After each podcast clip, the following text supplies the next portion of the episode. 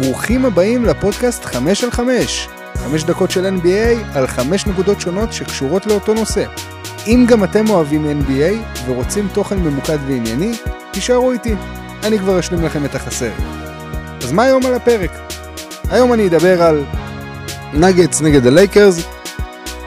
מתחילים.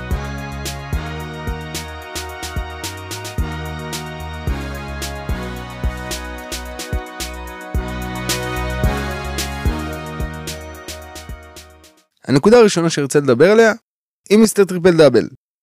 אני לא מחדש יותר מדי, כולנו יודעים שיוקיץ' הוא מפלצת טריפל דאבל, אבל אי אפשר שלא לדבר ולא להעריך את התצוגות של הפנומן הסרבי.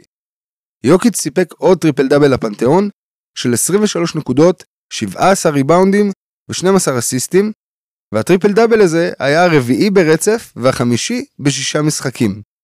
במשחק היחיד שלא סיפק טריפל דאבל, הוא קלע 53 נקודות בהפסד במשחק מספר 4 לפיניקס. נכון למשחק זה, יוקיץ' מקום שלישי בכל הזמנים בטריפל דאבלס בפלייאוף עם 13.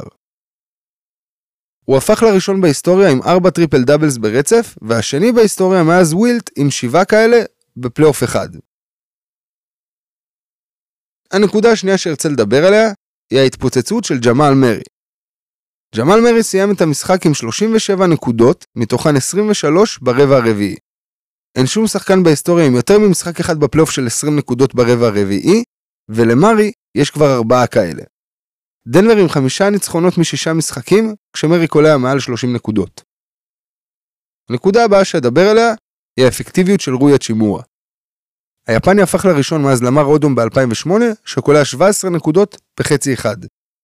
רוי קלע את ה-17 שלו בחצי הראשון, מתוכן 11 ברבע השני, וסיים את המשחק עם 21 נקודות. הכניסה המהירה של הצ'ימורה לעניינים לא באה בהפתעה. אחרי שבמשחק הראשון מול ממפיס כלה 29 נקודות בשיא קריירה. בנוסף, הוא שוב לקח חלק במשימה להאט את יוקיץ', אך ללא הצלחה כבירה. יוקיץ' כלה 16 נקודות במחצית הראשונה, 2 על ונדרבילט, 7 על דייוויס ו-7 על הצ'ימורה. הנקודה הבאה שאדבר עליה היא הכלייה החורקת של לברון. כבר במשחק הראשון של הסיבוב הראשון, לברון החמיץ 19 שלשות. הרצף הארוך ביותר של שחקן ב-25 השנים האחרונות. בפלייאוף הנוכחי, לברון כלה ב-23% מ-3, שזה הנתון הכי גרוע שלו מאז 2015. במשחק הנוכחי אגב, 0 מ-6 מ-3. והנקודה האחרונה שארצה לדבר עליה, היא מה קורה לדיאנג'לו ראסל. שאלה לגיטימית ששווה לשאול היא, האם דיאנג'לו ראסל הוא נכס או נטל? דילו פשוט לא עקבי. היו לו כמה הופעות טובות בסדרה מול גולדן סטייט, וכמובן את משחק מספר 6 מול ממפיס שבו הוא הפציץ 31 נקודות כשקיירי אירווינג היה בקהל, אבל בשאר הזמן, הקבוצה מבחינת מדדי פלוס מינוס מתפקדת הרבה יותר טוב בלעדיו. פלוס 30 לעומת מינוס 41. חוץ מהעובדה שהוא לא שותף בכלל ברבע הרביעי, הוא כלה רק 10 נקודות במשחק ב-3 מ-8 מהשדה. הוא אפילו לא קרוב להיראות כמו הכוכב השלישי שציפו שיהיה. וייתכן שבמשחקים הבאים נראה את דניס שרודר נוגס לו בדקות. תודה שהאזנתם, עד כאן להיום ב-5 על 5.